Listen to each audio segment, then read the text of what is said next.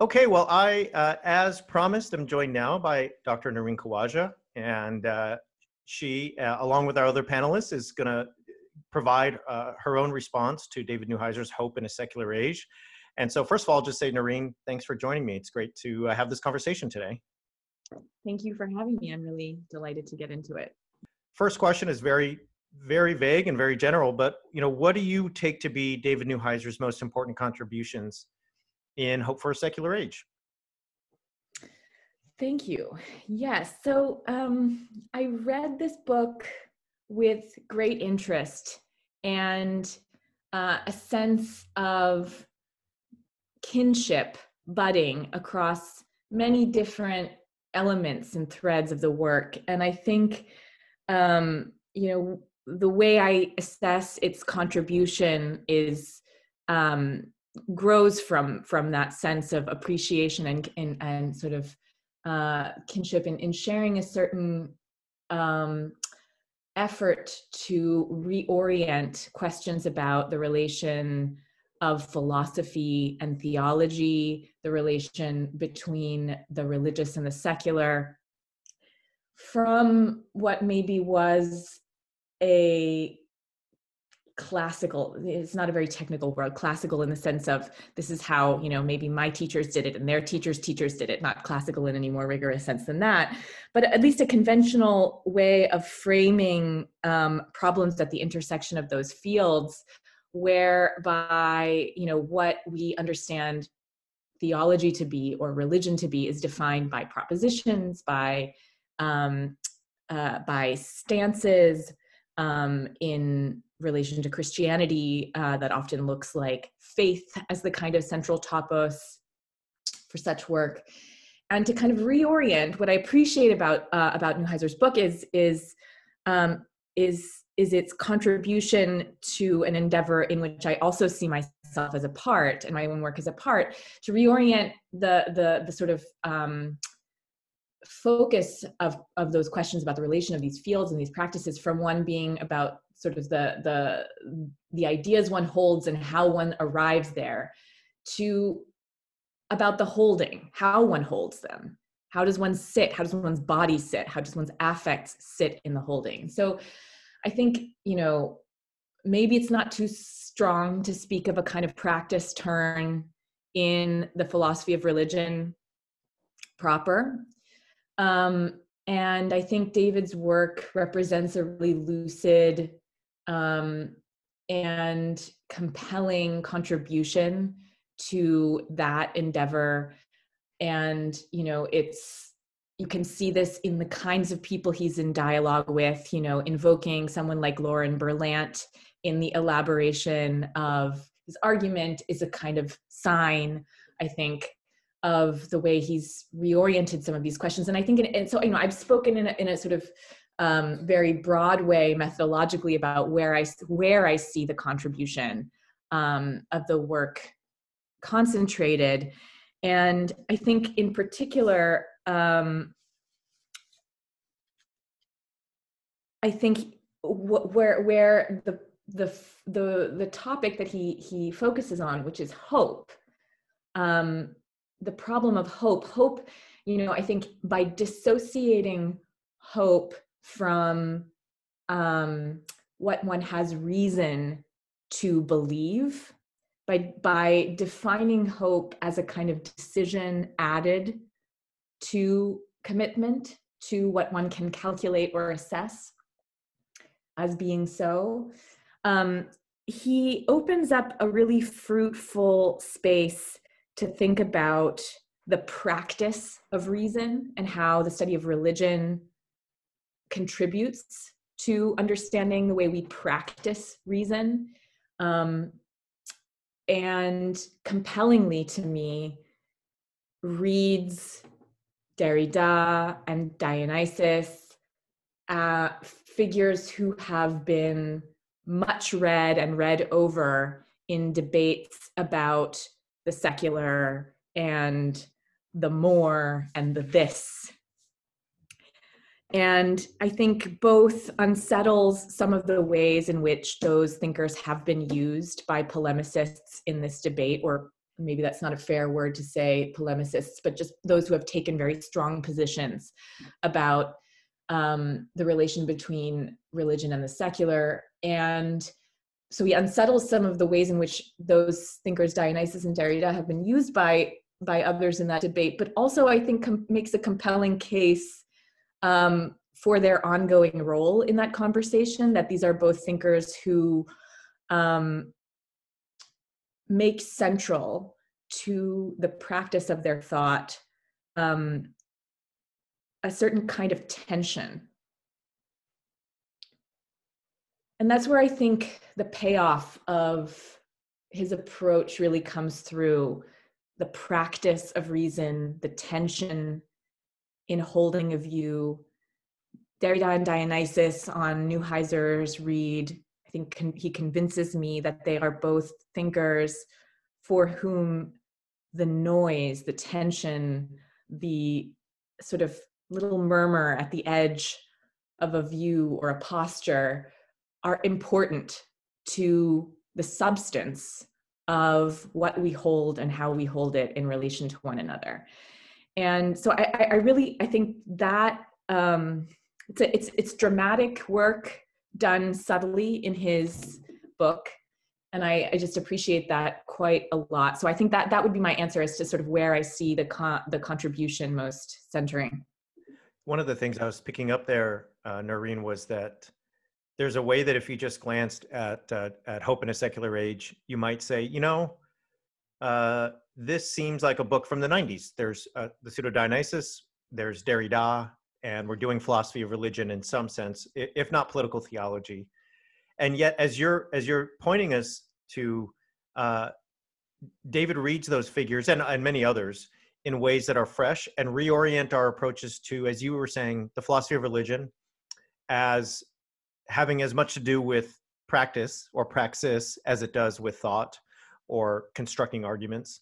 And then it also points us to the fact that, and, and I myself am, am, a, am, a, purveyor of this, I think so many of us have tried to separate philosophy of religion from theology uh, for disciplinary reasons, you know, being part of the AAR rather than um, being part of some other um, you know uh, big tent of uh, of whatever it may be philosophy theology etc that what you've said really makes me think that that david is pointing us to how those uh, those borders might be reapproached that we might we might reapproach the the borders of philosophy and theology or the secular and the religious or whatever trite sort of binaries we want to we want to bring up I think David David's really asking us to rethink those and to reapproach them. And and I, I guess that's what I took to be some of the the contributions you're pointing us to that that are really important. Um, and so I guess that would just lead me to a second question, which would be, you know, what are some of the questions that arise for you in response to the work, whether that be in criticism um, or in just in terms of questions it raises for related works or themes or or phenomena. Um, yeah, thank you. I, I um, lots of questions, and I think that's a sign of a of a good work that leaves you with um, questions that that one that I, that you want to think about. Um, one of one of the um, I think main sets of questions that I have been sort of grappling with and reflecting on his work um, has to do with not the relation between religion and the secular or theology and philosophy, which we've just spoken about in a sort of um, loose way uh, just now, but rather um, the way in which he really, I think the shortest way to put it is the question about the secular itself.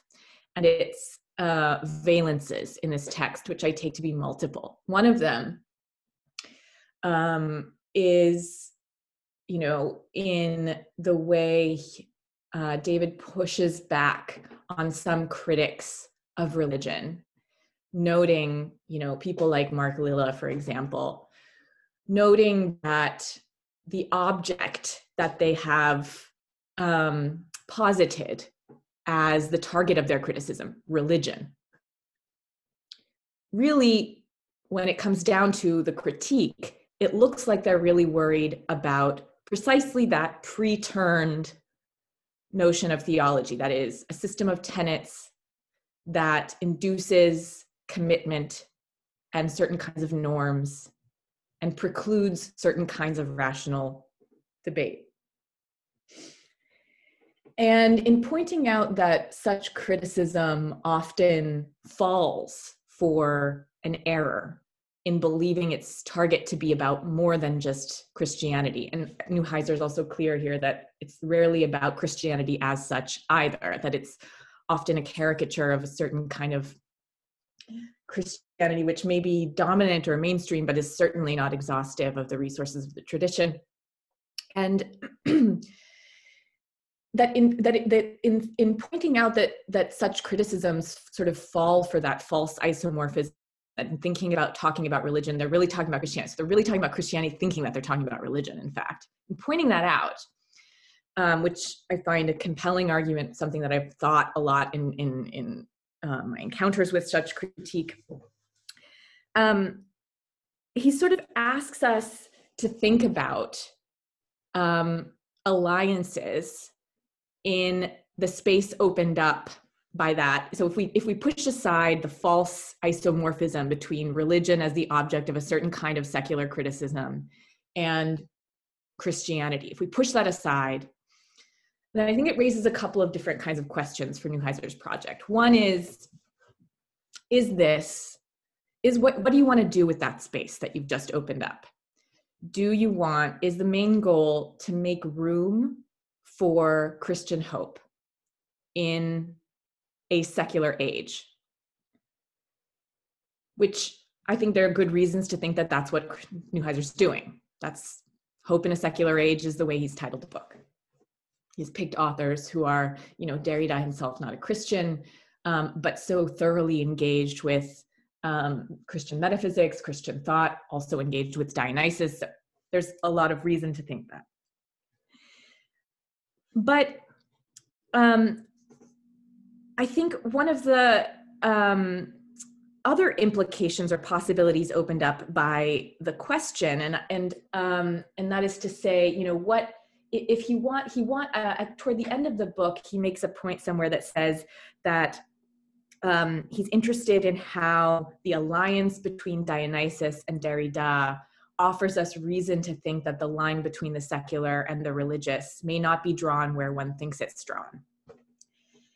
And if part of the reason that we've been led to believe that secular critiques of religion were more successful than they are is because we've been diminishing the role that other metaphysics, other forms of practice have, then you know, sort of I'm left wanting to know what are the possibilities to think about hope in a much more broadly comparative way.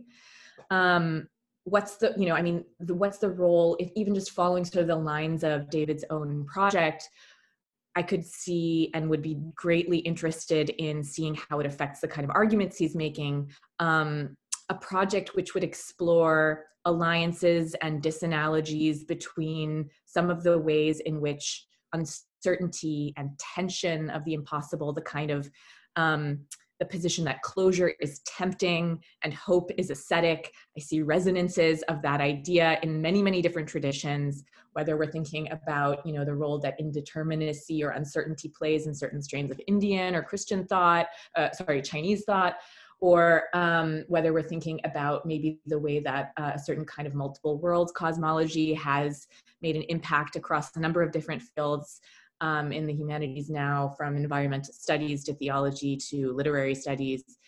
Um, and to kind of be thinking about that. And, and while it's not the project he's taken on, I think the reason I have reason to ask of him or ask of the, the project that this is to engage in that reflection is because one thing that the secular can mean is, you know, an age. That's the way it's being used in the title.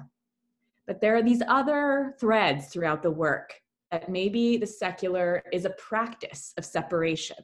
Maybe the secular is a mirage of distance that Christianity invents it on its own to tell a story about its relationship to the world. And it's it's not really clear to me that a commitment to thinking about the kind of tension the epistemic tension that he's interested in um, doesn't unsettle the very notion of the secular age that he's used to frame the work. And so to me, I, I see the way in which that question would be best taken up as one that kind of goes through the fire of a deep, maybe messy, maybe difficult, maybe embarrassing comparative work that tries to think about the practice of indeterminacy and reason across a number of different spheres. And insofar as i think you know uh, he he really does want us to be thinking about the political implications of this praxis that's one of the things i really also appreciated about his reading of derrida in particular to point pointing to the ways in which derrida envisioned um, a thinking of difference as an intrinsically political project about the nature of democracy, about the nature of relation. Um, insofar as you know, we have reason to sort of uh, uh, think with that. I think um, we we we we would benefit really from a rethinking of I mean, um, well, to put it just the, even more simply, right? So, insofar as um, hope modeled on a kind of aesthetic resistance of closure is a political project, is enfolded within a political vision, then we should be thinking about who we need to make relations with right now, who we are in relation with right now. And to me, though I'm compelled by the story, I'm compelled that Dionysius and Derrida are part of it. Um, it's not a satisfying image of the partners with whom I want to have that conversation. Mm-hmm, mm-hmm. Would you say then, Noreen, that um, if we take up the motif of praxis and this practice, this ascetic practice of resisting closure, and the various ways that that might be manifest, um, I guess just to clarify, would you say that perhaps what David has done here in these readings of Dionysius and, and Derrida is a beginning, um, but but it's it's it's just that uh, if we're going to take this practice to its uh, to its end, then the alliances, the partnerships, um, they have to be expanded. And they, and as you say, that process may be um, that process may be messy, but I it, it it it it seems like that has to be part of the the larger project. You know, it has to be part of what comes next. I guess is what I hear you saying. Um, and I guess a, a follow up for you would just be would that mean then that the the the import of David's work is really about praxis and structure rather than content when it comes to hope? That the practice of hope as the resistance, the ascetic resistance of closure, is is actually what's at stake here. It is not the content of hope in a Christian sense, or even perhaps in a strictly secular sense, wh- wh- whatever framework we might be using there for the you know a secular hope. It seems as if what you're saying here is the takeaways are more on the side of, of practice. Who can we form partnerships, relations, alliances with uh, in terms of this practice of the resistance of closure as a way of hope? Uh, does that make sense to you, or is that where you're going, or or, or yeah, yeah? I mean, I think I think it's true uh, what you say that that um, vis-a-vis what I was trying to articulate. Um, to say that I was aiming at emphasizing the the practice dimension of his work and seeing the kind of possibilities um, that it contains in that space. Um, I think if I want to sharpen just for a minute, like the point of contention, it's not only that this is a beginning and that would be a fulfillment. Um, and I don't say this because I think, you know, David has missed something obvious, but because I think this is where the problem is, and he's at work and trying to understand it. And I and I sort of want to kind of just try to re-articulate it for a second, which is that, um, you know, it's and it's really not only about his work; it's a pattern I've seen much more broadly in attempting to kind of unsettle notions of the secular. Um, you know, Newheiser does not distinguish loudly in great detail between secularization and the secular. There's less um, work than I would like in putting to relief how he himself is using as a norm secular as he's trying to very as he's in fact trying to unsettle it and while i think it's correct i am persuaded i think similarly that um, uh, those fervent critiques of religion that come from so-called secularists in the contemporary arena, Lilla and others at all, let's say, Lilla et al.